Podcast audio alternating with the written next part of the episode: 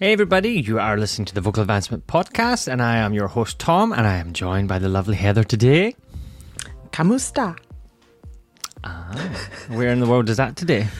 Well, I am in the Philippines today, obviously. That was my Filipino. Lovely. Very nice. I'm I- sure it's sunny yes. Yeah, oh, I'm sure. I'm not there. I wish I was. It'd be nice. If only. If only. It would be lovely. Yeah.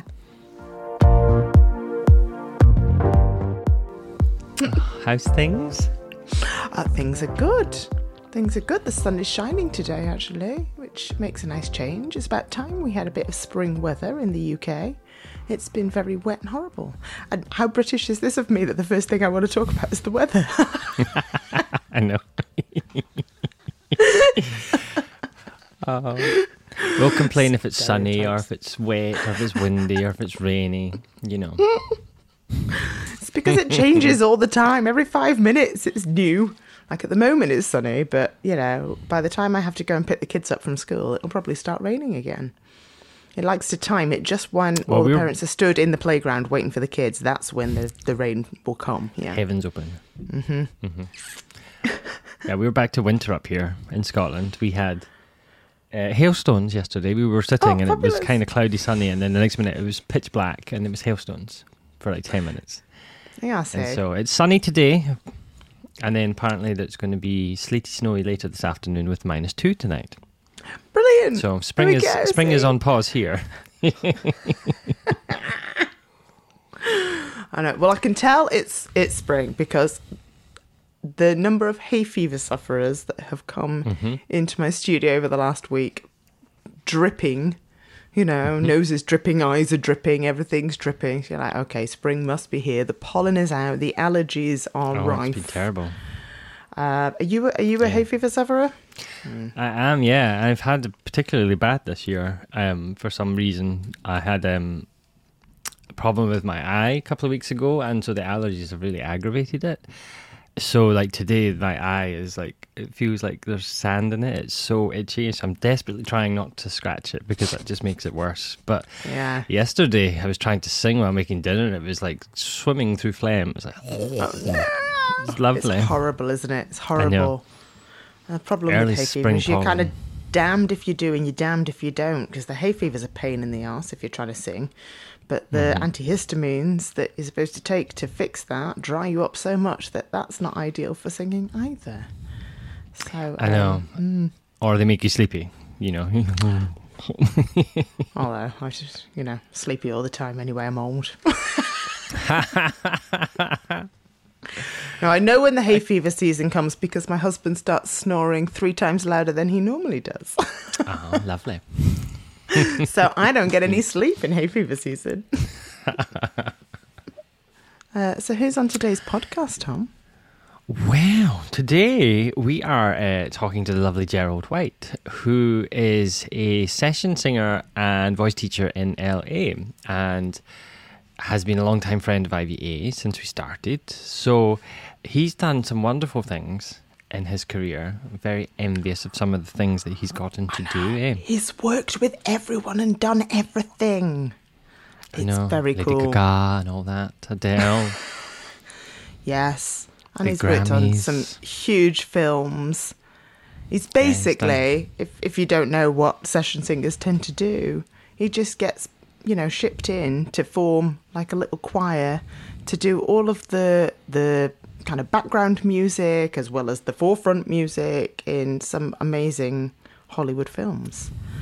Um, Yeah, and TV shows and, And TV animations shows. and albums and yeah, he's just yeah. It sounds and yeah, because we talked about this during his interview, but it sounds like such a wonderful lifestyle. But I'm sure it must be such hard work. Imagine walking into a recording booth of a multi-million dollar film production, get shoved a piece of paper and say, "Right, go sing that." Then no rehearsal, no practice, just no. I know. uh, but uh, I mean, but it's very cool though. It's very cool. He's proper Oh, yeah. Mr. Hollywood, isn't he?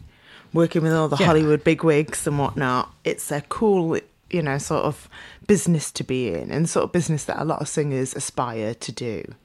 Um, yeah, I, I think we should go talk to Gerald, shouldn't we?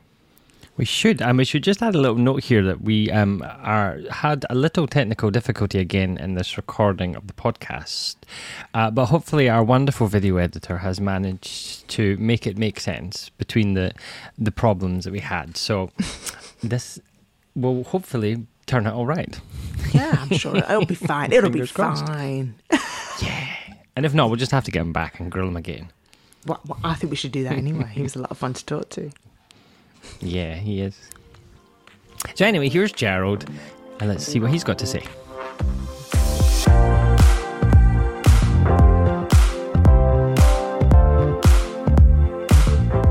So, Gerald, thank you so much for joining us today. We are really looking forward to this little chat that we're going to have because we want all the showbiz gossip from you. We want to know everything about everyone. So, we look forward to that in a bit. All the Hollywood gossip, huh? That's yeah, we want to know who's who and what's going on. Hmm. Scary.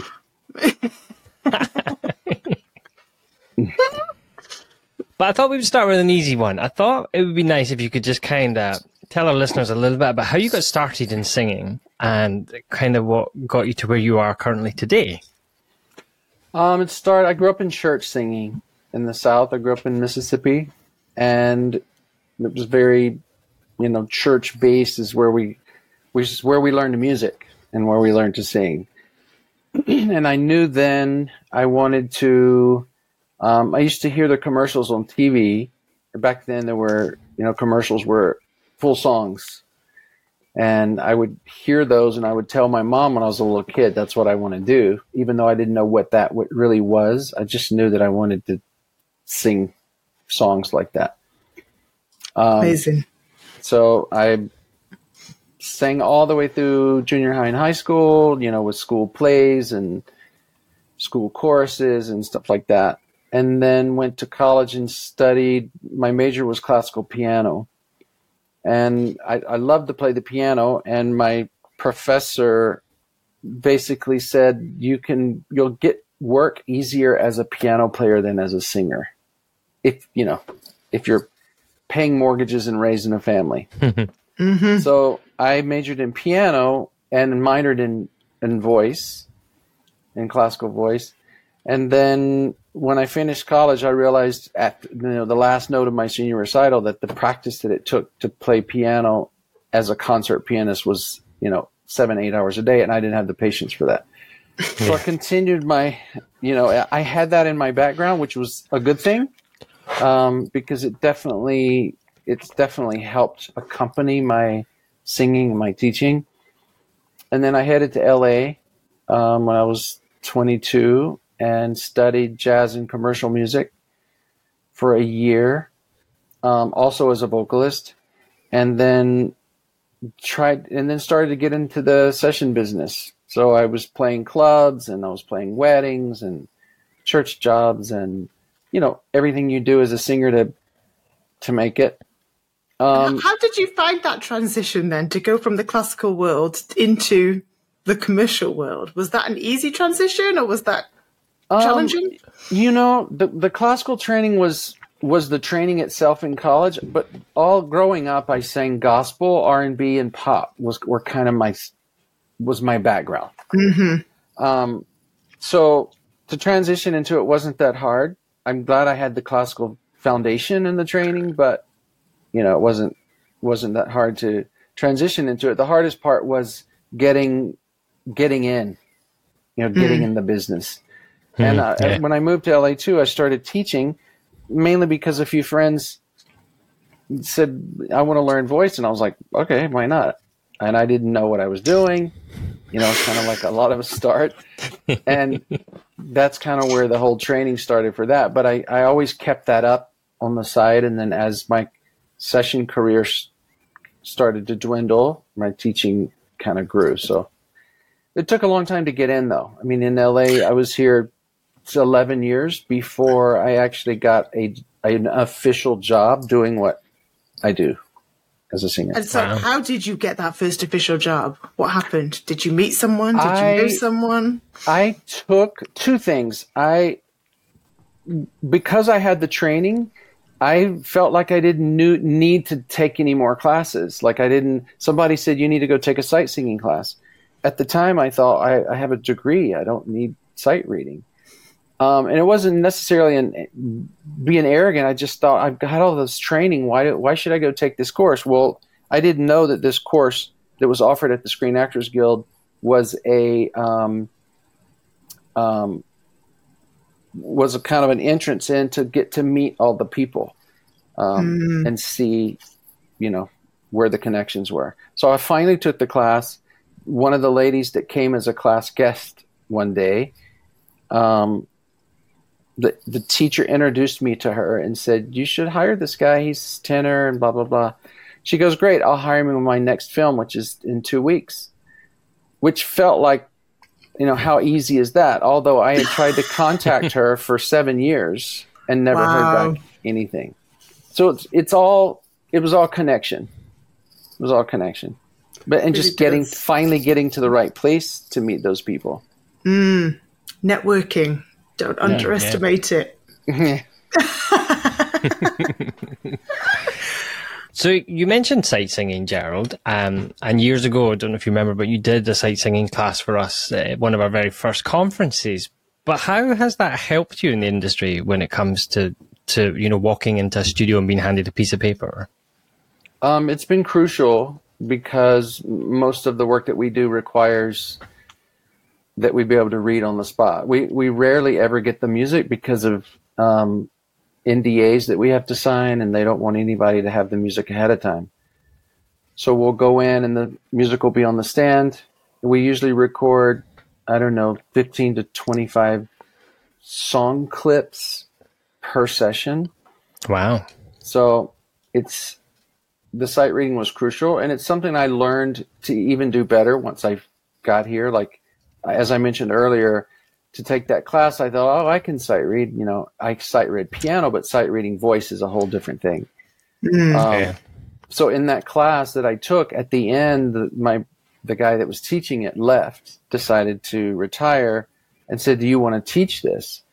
And so I started teaching it, kind of fumbling through in the beginning, but really learning along the way what were the what were the um, obstacles that got in the way of people learning how to read and why is it that people came in with degrees like I had, but could still not take a piece of music in front of you and just sing it straight? So it's a whole different, kind of a whole different process. But it's, but it's so necessary in what we do because it saves the producers and the production companies time and money. Hmm. So that we don't have. So interesting. I'd never really thought about sight singing in that way. In my head, sight singing, I think choral. I think that's the only oh, yeah. place where sight singing has its place is in the choral community. But right. yeah, that's fascinating that, that that's how they work and they just want you to just, here you go, do it. Right. Well, and in the paid choirs here in town, like the Master, LA Master Chorale, some of the salaried choral groups require that because they can mm-hmm. do a lot more music and not have to sit and teach parts during rehearsals. So, mm. yeah. Yeah. And so, do you get a chance to, like, you walk into the studio, do you get a chance to rehearse once you've got the music, or is it like, you know, here's a piece of paper straight to the mic? Straight to the mic. Straight to the ah. mic and straight recording. If we, we'll usually do one take or maybe two to kind of just get the gist of it, unless it's really difficult. If it's really difficult or it, we need like language coaching or something, we'll, we'll stop and rehearse. But normally we just start recording, and if if we get a good take, we just keep going. So do you That's often intense. get asked to sing things in different languages? Sometimes. Do you? Sometimes, and we usually have a coach. Like we just recently did a um, session about four weeks ago where it was some Mandarin. So we had a Mandarin wow. coach. So we just do usually a few syllables that they have. It's not usually mm-hmm. long, but they want us to sound, you know, as a singer, you can get away with language more than when you talk. So you can you can hide. That's a tonal language as well. That's like, yeah, yeah, tricky stuff. Yeah, tricky. You're just too good at this. I don't know. It just yeah, takes a lot. Sounds... It takes it's it's it's high pressure, but I like it. Hmm. Yeah, that sounds like one of those nightmares you wake up in the middle of the night in a cold sweat because you're standing at a studio mic with sheet music that you can't sight sing in Mandarin. And You're like, what do I do now?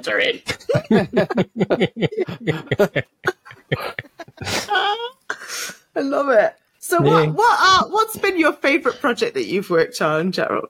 My favorite project was um, Happy Feet because we it's one of the rare instances where the orchestra was there, the choir was there, Oh wow. Patti LaBelle was in one booth, and Yolanda Adams was in another booth. So the room is full Wow. of everybody doing their thing at one time, which is doesn't really happen a lot. So that was No. fun, and we were watching the film, uh, you know, and trying to, you know, As especially you're the- doing it? yeah, as we were doing it, yeah. So that's fun to kind of watch how we're voicing the, the penguins as we go along. It's amazing. They even they even had us, especially in the songs that are not where we have all the different parts, and it's actually all the penguins singing different parts. They didn't specifically give us a penguin, but they all they told us to find one on the screen and try to try to match as close as you could so that you know so it would seem like when you're watching the film it's exactly like it's supposed That's amazing. I love that. So have you now named one of the penguins in that film? It's Is that, my penguin. That's right. is that your penguin? I love that. Okay, so if that was your favourite job, Oh, Uh oh. what was your least favourite job that you ever worked on? My least favorite job. Um. Gosh, I don't know. I don't know. I have to think about that one a little bit. Oh, that was a very politician answer, Yes. that was. I know it. I would say the live. I would say the live jobs where we're where we're, you know, kind of the new thing now is video games. So hmm. video Okay. games are, you know, they'll go. You'll go to the arena, like you were going to a concert, but it's a video game. So the kids fill the arena with four thousand people. What? They put the video. They put the video screen. Somebody's playing a video game, and they're all watching it. And while the No. video while the video game's playing, we're doing the music for it. wow. But a lot of times, that's very, very little music. So you're sitting for six hours, eight Watching hours. someone playing a computer game. Yeah, yeah, yeah. That's bizarre. Remind me never to buy my children's games console. Exactly. I do not want to sit through that.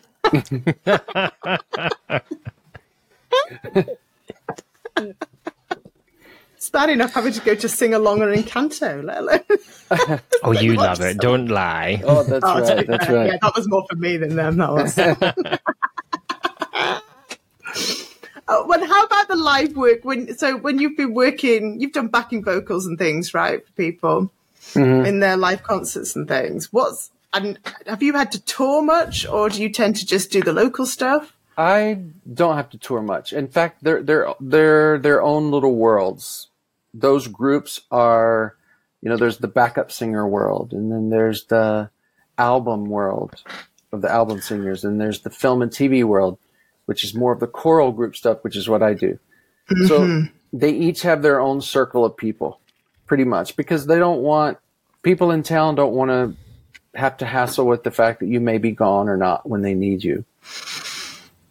Interesting. So so the live stuff that's local, like the Hollywood Bowl or you know the the Grammys or the Oscars stuff like that is has uses the local group. So we don't have to tour. So, do you find yourself working with the exact same people all the time? Exact same people. Oh, well, it's changing funny. now because of social media. Now there's when I got to LA there was a group of I would say 60 people that did all of the work for everything. Like the person singing backup for Michael Jackson on his album was the person singing you know behind a jazz singer in another venue or doing a choral thing for for commercial and TV. It's the same group.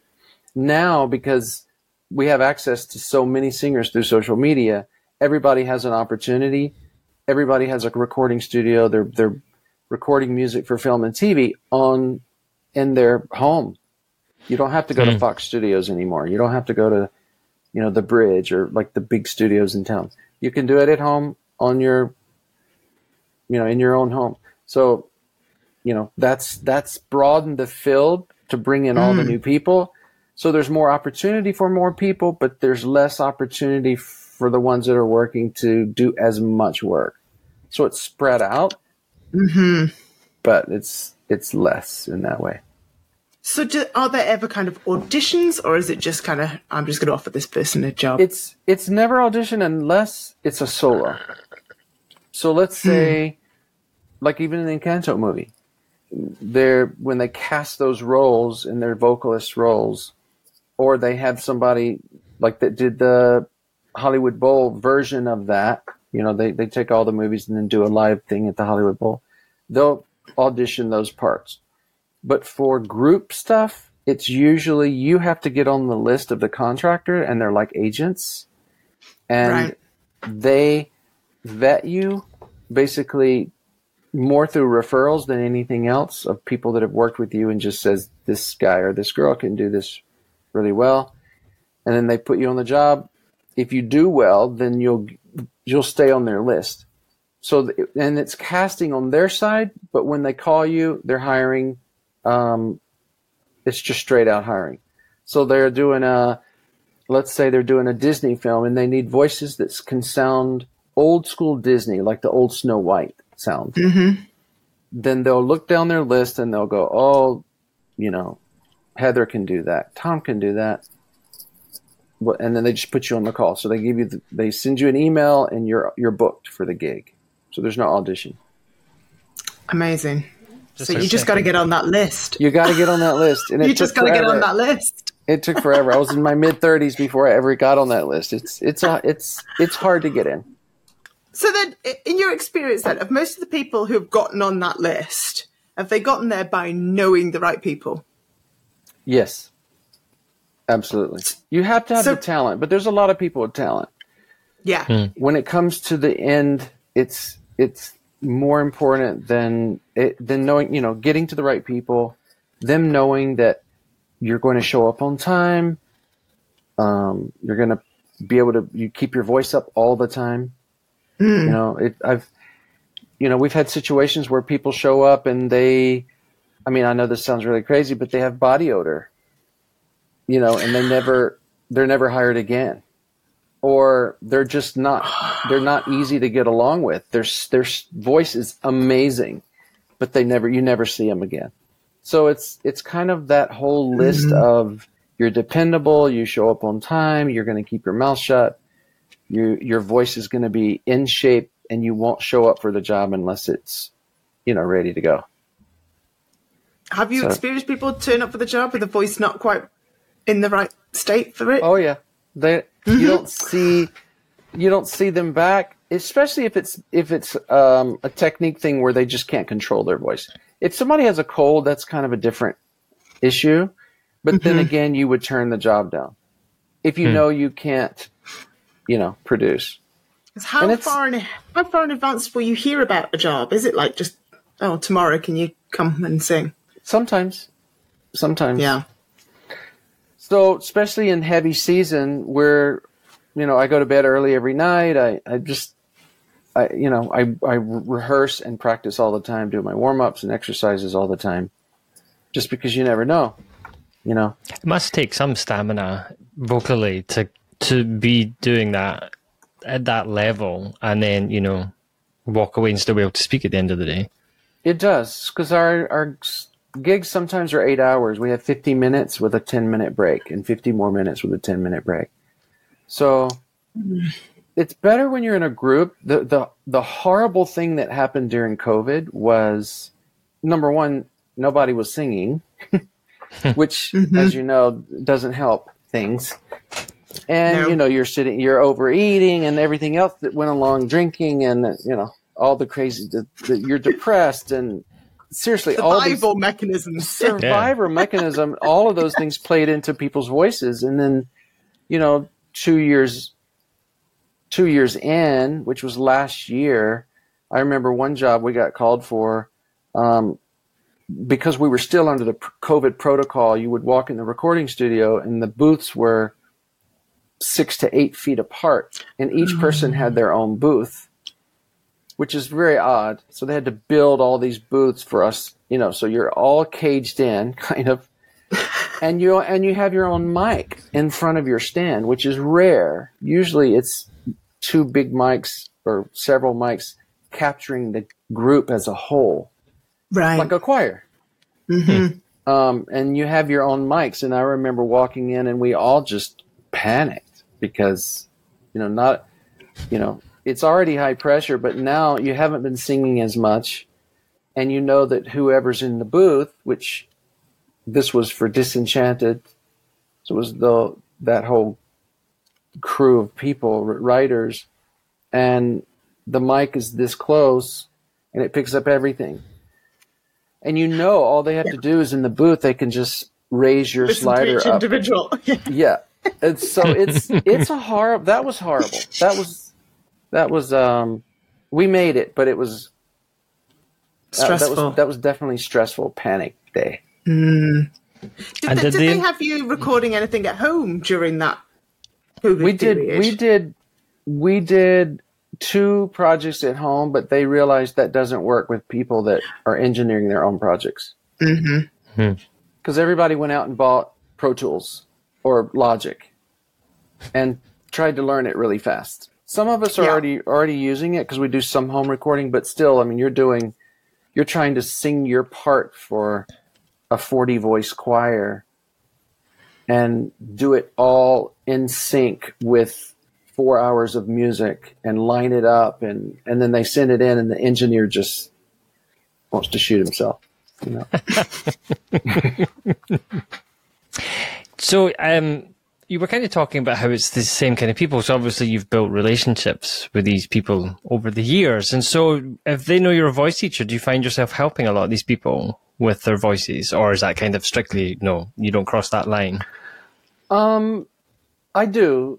I do for especially ones that are closer friends. Yeah. And there's a lot of there's I would say you know, I I don't know the percentage, but there's a lot of those singers that are also voice teachers. Oh, okay. Yeah.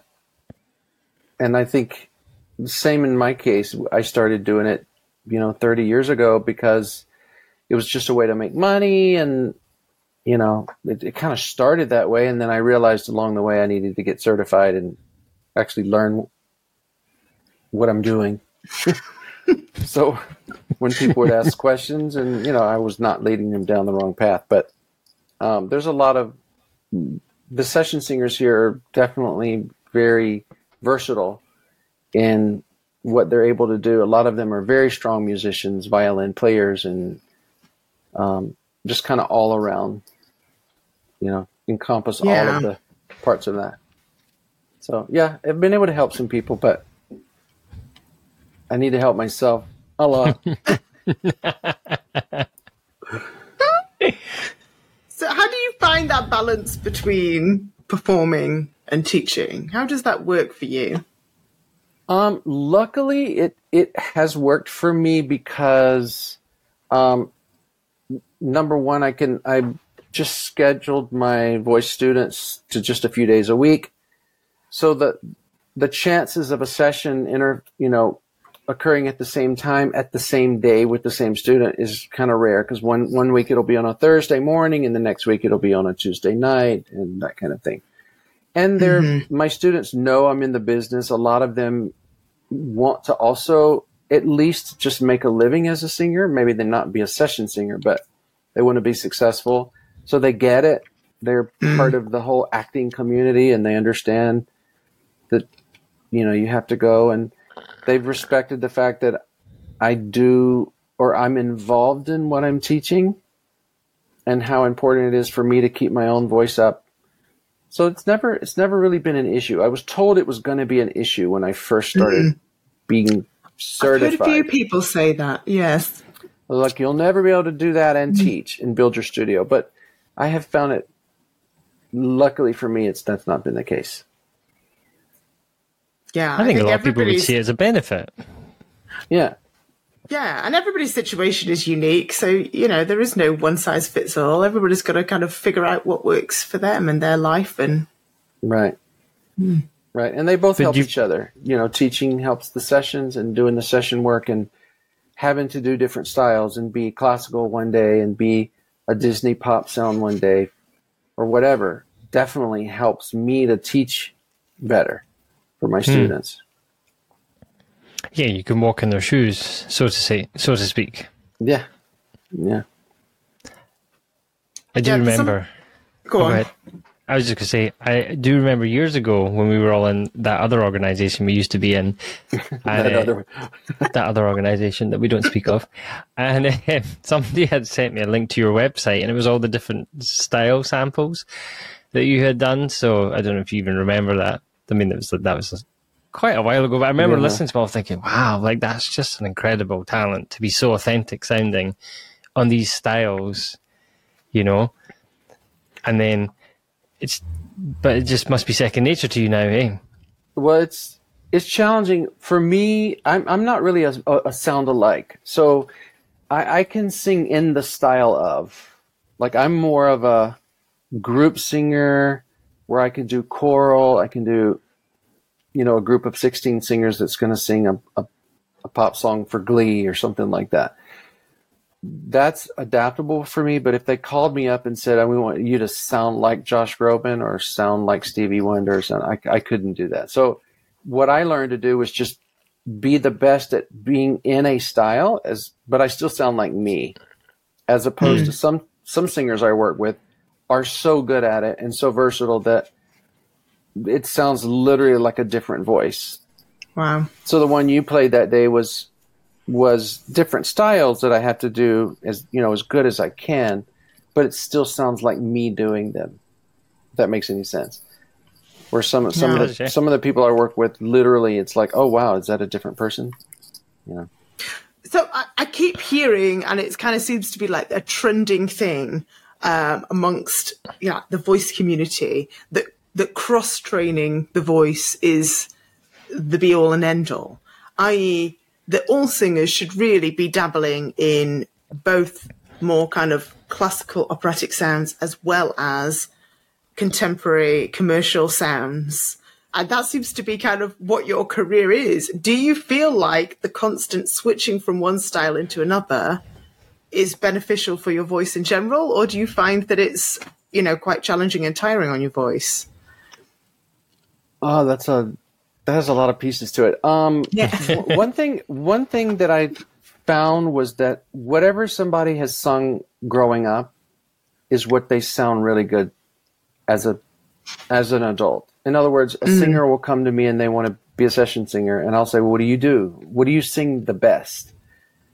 And sometimes they say, "Well, I don't know. I, I can sing classical, and I can sing Broadway, and I can sing country, and being able to just sing the song is one thing, but be able to sound like that style is very specific. So I'll ask them, "What have you sung your entire entire life?" And sometimes they'll say, "Oh, I've sung classical and I studied classical." And I think, well, that's probably where you land and are going to be the strongest because, as you know, over time, you you your muscles and your you, you kind of acclimate to that that style and that sound, and it's for some people it's really hard to change it.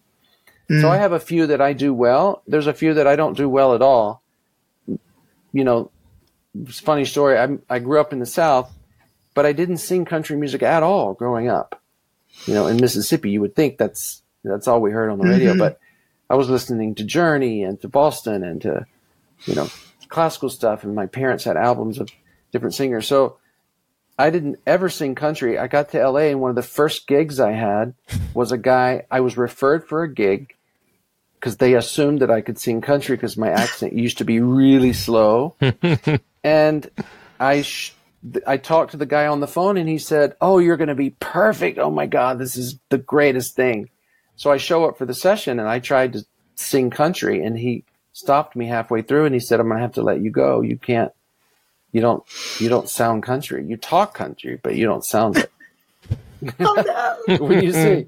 So it was it was an eye opener for me, like to to you know, it's it's something. If you've done it a lot growing up, then if you're if you're if all you've sung is pop music or Broadway your entire life, and then all of a sudden you're going to be a classical singer, i i find that it's really hard for especially after an, being an adult.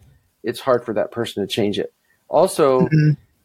if you're going to be a classical singer like here, I remember a specific um, example where one of the singers I worked with, she was new to town. She's the top soprano in town right now. She's and she does mostly classical. She sings with the master chorale, um, and she could belt a mean Aretha Franklin. When I met her, the problem was, or the issue I should say, was that she was singing in clubs every night, belting Aretha Franklin songs, and then she was wanting to be hired to sing high C's and float them really lightly and very pure. Well, you can't, from my experience in, in watching singers, you can't be belting every night after night after night doing that kind of music and then show up on the LA opera stage and sing beautiful high floaty tones all the time. It just, it's a different muscle production. Mm. So she had to decide at some point if that's what she was really going to do. She had to give most of her time to that and leave the other stuff for somebody else, which doesn't, and she can still do it, but she knows that that'll, that'll take away from her ability to, to live in that classical choral sound. So I think it's, really I think interesting. It's, to go back to your question, it's, you can do it all and it definitely helps the versatility in your voice, but it it requires a different production, obviously. Mm. And you're you know, you're belting like in the session world used to we would do several different sessions a day that always start with classical first and then move to pop and then move to rock or blues or stuff later. Because if you did it in reverse, your classical voice wouldn't sound like it was supposed to. So then, Gerald, I have a, a final question for you, if I may. Is there somebody that you haven't yet worked with that you would absolutely love to work with? You know, like your dream job if you haven't already done it. Uh, my dream job. My dream, my dream job would be to actually be able to sing a, uh, like a theme song to a movie. Mm. I mean, mm. to have a dream job, that would be my dream job to work with someone. Um, gosh, I would love to work with Stevie Wonder. Um, I mean, there's several artists. I would have loved to work with Celine Dion. Oh, me too. You know, and then I, I'm hearing of her of the all the stuff she's dealing with. It's just so sad. I know. Um, Such a shame. Yeah, I mean, the, some of the greats. It's it. It would be, you know, fun to actually and I would say work with them, work one on one with them would be really fun. Like I've I've sung back up for Adele and Lady Gaga, but it's always been from a distance. You never really even meet them. You're you're in a group and you're you're ushered in and you've learned the parts separately and so I've I've mm. sort of worked with them, but that's not you know not really personal. I'd love to no. get to know some of them personally. Still exciting though. I would I would quite happy to do that for Celine Dion, you know. yeah. Just hide in the background and wave. Yeah, exactly. Call me if you want some lessons. right. I love it. Promptly I love it. fired. and that's why we don't do session singing, Tom. we wouldn't survive more than one job unprofessional. Don't have them mm-hmm. back. you sure? I mean, do, you, do, you, have to restrain yourself from going, can we have a selfie constantly? Do you, do, do you get to do that or is that like not allowed? No. It's not allowed. No. oh. Yeah. No. We'd be no good at that, Tom. I know. Although I do laugh, I sometimes, well, I don't know if you're familiar with Natalie Weiss, but when she was recording like session stuff for the greatest showman. She's like, she's singing at her booth when they're doing it for the studio presenters, and she's like, this with the phone. She's like, with her phone filming the room, and just have to chuckle. Sometimes oh, they'll put tape on our phones. Oh, really? Really? They'll ask for your phone and they'll put a piece of tape over the camera. I suppose it's like confidential, isn't it? Because you'll be working on stuff that won't come out for years sometimes, eh? Right. Right. Wow. So you can't How- post. I've, I've there's there's singers I've worked with that posted when they were told not to. That also you never see again in the studio. Yeah, well, that's that's a like big they deal. don't, isn't it? They don't You're just get- boasting about breaking the rules there, aren't you? Put it on social media. You and they don't get um, another chance. That's the crazy part. I mean, you one one mess up, which is why it is high pressure because there's some there's a whole line of people waiting on to get where you are. So yeah, you have to be on your best behaviour. you have to be on your best behavior. Yeah. Mm-hmm. And keep and keep on top of your voice. exactly. Yeah, yeah. Love it. Well, Yeah. thank you so much, Gerald, Yeah, for joining us You. today. This was I've fun. had a lot of This, fun. It was this feels like the comedy hour. I love it. Yeah. Let's have a nice little casual chat. It's fun. Yeah. Yes, exactly. Yeah. Yeah, Get all the and. Thank you for juicy having me. gossip. Thank you for having me. It's a pleasure. You're so welcome. So that was Gerald, and uh, we probably just skimmed the surface with Gerald. We could, as we said, talk for hours and hours and all the showbiz goss. Oh, I know. And we did, we did, we did pick his brains after we stopped recording. We were like, right, We now did. spill the tea. What? yeah. Who's the real diva? Tell us all the diva stories. and obviously, we can't share them all with you, so you'll just have to make them up in your head. Yeah. But yeah, it does he- sound I mean, like, you know, it does sound like, although he's working with a lot of big names, you know, th- they do get kind of separated very much from the stars, and then it's down to the stars. I can't remember whether this bit was recorded, but he did say that um, when he recorded with Michael Bublé, Michael Bublé came and, right. and thanked all of you know all of the session singers and Yeah. things, and he said that was an anomaly that doesn't normally happen. Um, Yeah, So, and I can imagine that Michael Bublé. I always thought Michael Bublé came across as being a really nice guy, and so He does, like mm. that kind of makes me happy that he is a nice guy. Yeah, me too. Yeah, good old Michael. But it's like I can imagine that either that like they're totally with you, or like you never speak to them. You could go on like a three hundred night tour with like Taylor Swift and never once speak to like her. You know, Right. and you know, it, it makes me think back to my first professional gig when I was all of, I think, nine or 10 years old. And I was in the children's choir in the uh, touring production of Joseph in the Amazing Technicolor Dreamcoat. And uh, Philip Schofield was playing Joseph for most of the tour. And then Darren Day did a week. This was the Oh, UK, yeah. so anybody listening from outside the UK will be like, who? But they were stars in the UK. they were famous in big the UK. stars, TV stars. Yeah, And Philip Schofield would not come and meet the kid. We uh, there was a moment in the show where he had to come over because we were sat on these stairs at the side of the stage, and there was a moment where he had to in the the show come over and pretend he was chatting with the kids, and he'd come right up to us, and me being big god was like, Philip, will you come down to the dressing room and meet us later? And uh, he never did, and it was very disappointing. I was very disappointed. I never Wow. got to meet him in person. He sent us a signed photograph of himself. We all got one of those. But, you know. wow. But Darren Day, I got a photo with Darren Day because Darren Day came to meet us. Oh yeah, Yeah. And so I thought much higher of Darren Day than I did of Philip Schofield after that. wow. I think Philip might be a little bit of a diva. Obviously, this is not quite in the same same category as Not Gerald talking to Michael Bublé and Lady Gaga and people. but in my little world, that was a big deal. Yeah.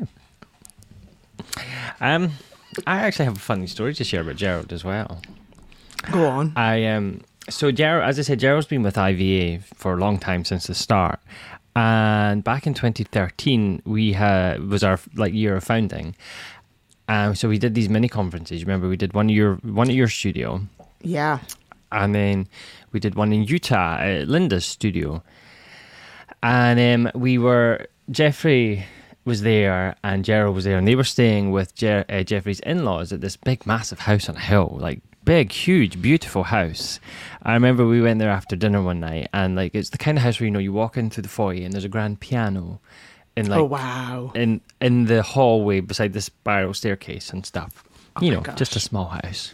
the grand baby grand piano in the hall as you enter. I remember like we were sitting and we were just chatting and stuff like that. And Gerald like is a songwriter as well, and something we actually didn't cover in his interview, but he writes his own songs. And so they were like, Jeffrey's like, Gerald, get up and sing. So Gerald gets up and goes to the piano and sits down and sings this song that he wrote, which is the most beautiful song I've ever heard. And so everybody's sitting there like bawling their eyes out. Gerald's oh, beautifully wow. singing everything, and they clap and he fizzes like Rob and they're like, Tom, what would you like to sing? of course, inside just like immediately waiting on the sofa to just swallow me up. I was like, I never in a month of Sundays will go after Gerald to sing. No, No, no. Mm-mm. nobody with any sense would go after Gerald to sing. That man has the most phenomenal voice. Just I know, amazing. and he did that. He did that humble thing. He's like, "Oh, I'm not really warmed up," and then just proceeds to sing like an angel, and you're just like, "Yeah, okay, whatever." That man is uber talented, and he's worked really hard as well. He's just yeah. It it doesn't He's such a surprise me nice that guy. he gets that success, and he's a nice guy, which Hmm. doesn't always follow, does it? When people are very successful, they're not always a nice guy. But as he was saying, that is actually one of the things that gets him hired again and again, is because people like to work with him. So don't underestimate the value of being a nice person. Oh, absolutely. I have another. I have a friend that works in the industry, and she's always talking about like people come in and they have the wrong attitude, and you know the producers or the directors of the film or whatever project she's working on immediately just switch off from that person. They're not interested, and then you never see them again because they're just deemed as they don't have the attitude to work on a mm. production.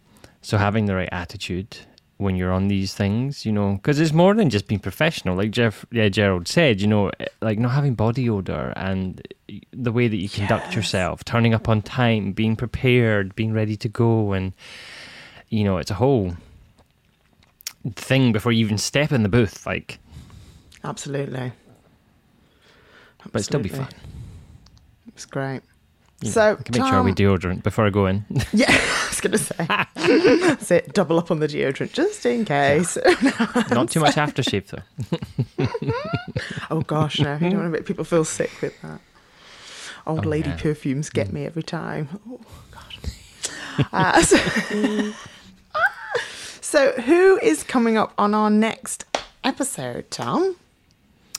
Well, in our next episode, we have the lovely Marci Rosenberg joining us for a little bit of a chat, and uh, she did a webinar back for for us back in January uh, that was really really interesting about the voice and health, and so look look forward to having a nice little chat with her about vocal health and all that kind of stuff.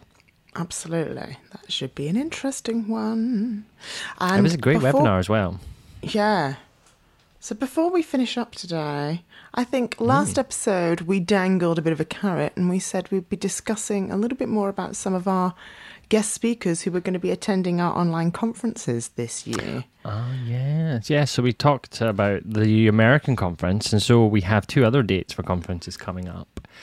Um, So we're having uh, Kim Chandler is joining us for our European conference to Amazing. do one of her classes, uh, which will be very interesting to see because uh, she's another one who works heavily in the industry. You know, I've seen her pop up on Strictly Come Dancing doing backing vocals for Rod Stewart and that kind of stuff. So she's doing a very musical class, which will be quite interesting to see how she does handles musically the scales and things while working on a voice. So I'm quite interested Yeah. by that one. And then uh, Stephanie is bringing one of her students along, Aista Blackman, who is a professional musical theatre performer from Germany.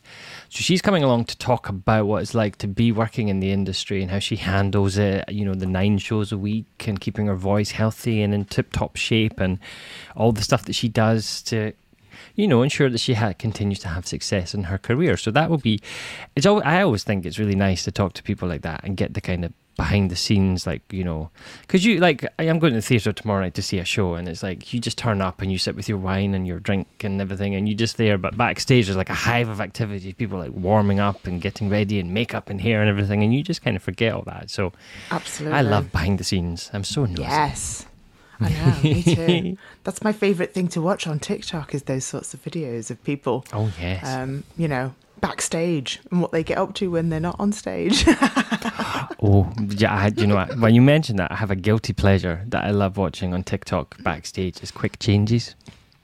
Yes. I love watching the quick changes and shows. Like there's um a quick change in is it Into the Heights or it's like the one of those shows. There's like a 20 second costume change for the lead male, and it's just it's crazy watching like six people descend upon him as they like throw everything off and throw everything on and shove him back on stage. I love it. so basically, what you're telling people is you like watching men strip. Uh, well, you know, anybody quick change. I'm not. I'm not. Well, yeah. Sorry, I. I couldn't help myself. I used to. I did. Tom's blushing I now. used to hate. I um, I used to have to do quick changes as well. So when we used to do shows, we used to do. So I used to be in a, a performing dance troupe that used to tour around the UK and Europe. That's right, you were. And yeah, and we used to have to Dancer. do uh, a dancer, a dance, were darling, a dance, and um, yeah. Yes. And so like we used to have to do these quick changes and I remember one day I was late late to the venue because we got stuck. And like forgot I had I mean literally it was like a 25 second quick change like shirt, shoes, a cummerbund and stuff and so like wandered off stage and was like literally like walking on stage trying to button up my shirt and like halfway through the performance realized that my fly was down because I had just been like, so focused on getting my shirt off. Oops. Audience got more than they bargained for that night. They did, yes. Thankfully, there was a moment in the performance I was able to turn around and rectify the situation. But oh dear, front Brilliant. row seats, my goodness. yeah, so that those are those are our guest speakers. But we also have, um, if you remember, Mel Toy's coming back to do a session for us as well. Yes, fantastic. and she's she's tailoring that for s- teachers working with their singers, which is going to be great. And then we have one of our other ambassadors, Renee Marana. She is coming in with one of her colleagues in SLP, and they're going to do a joint voice care session, which I think will be really interesting to see how what we do bounces off of what the SLP does and how they work together as a team for singers. So I'm looking forward to that as well. Yeah. Oh, it's going to be very exciting. Lots of is. good stuff. And then obviously, our conferences are also full of really practical, applicable skill training um, that all of our teachers have to go through. So, amongst all of these guest speakers, there's going to be lots of classes where teachers will be team teaching, they'll be practicing their listening Oh, yes. skills, analyzing voices, figuring out what exercises do what for what voices. Um, so it's going to be jam packed full of stuff. So I am excited. Yes, I'm I'm looking forward to it as well, and like because we have this ethos, don't we? That whenever we're whenever we put this conference schedule together, it's always like practical first. And so when we get a guest speaker, and they're like, "What do you want me to do in the ninety minutes?" We're like, "Well, we really like practical demonstrations. You know, we don't just want to hear you talk for ninety minutes. We want to see it." In action so that we can figure it out and stuff like that. So our conference is just full of practical stuff. And, yeah, uh, which is I love that. yeah, it's great, and it's just it's so much. I think it's such a great way to learn as well. You know, you're not just sitting taking notes, like actually putting it into practice when you're learning it. Like I think it's better for retention and for development of the skill. Yeah, I totally agree. Absolutely. You've got to get in there and do stuff to really get to grips with it, haven't you? So we Yeah. said we've got Marci coming up on our next episode, Charm, but if people don't want to miss That's the right. next episode, what do they need to do? Oh well, we need to get yourself to wherever you enjoy consuming your podcasts and search for the Vocal Advancement Podcast, and then make sure you hit the follow or subscribe button. And when these episodes come out, you'll get a little notification so that you can tune in and listen. And uh, we'll we forgot to ask Gerald. I just realised this, but we will put links to Gerald's website and his sight singing stuff and everything in our show notes so that you can find out about Gerald because he does have sight singing courses if that interests you, which are really great. Yeah. Um, and yeah, if you want to follow along on the frivolities in uh, video format, you can actually watch this on our YouTube channel as well and see the funny faces and you know things that happen. yeah, why not? Yeah, Or just I just noticed that's your car, RuPaul behind your ear. It is RuPaul behind my ear. I just noticed. Th- th- this is what my kids bought me for Mother's Day was uh, a pocket RuPaul wisdom book. So you Oh. know, anytime I need a little bit of wisdom, I can just open up and, and say, you know, go forth and be sickening. and uh, that that's a good philosophy for life. Yeah. From the Book of Rue. From the Book of Rue. We're a big fan here. Well, on that note, I hope you all have a sickening day. And for those who Yes. don't know what that means, it's a good thing. It's a good thing. It's a very good thing. Thank you for joining yes. us today. Yeah, thank you for listening to our rabbit hole journeys, and uh, we'll see you in our next episode. We will.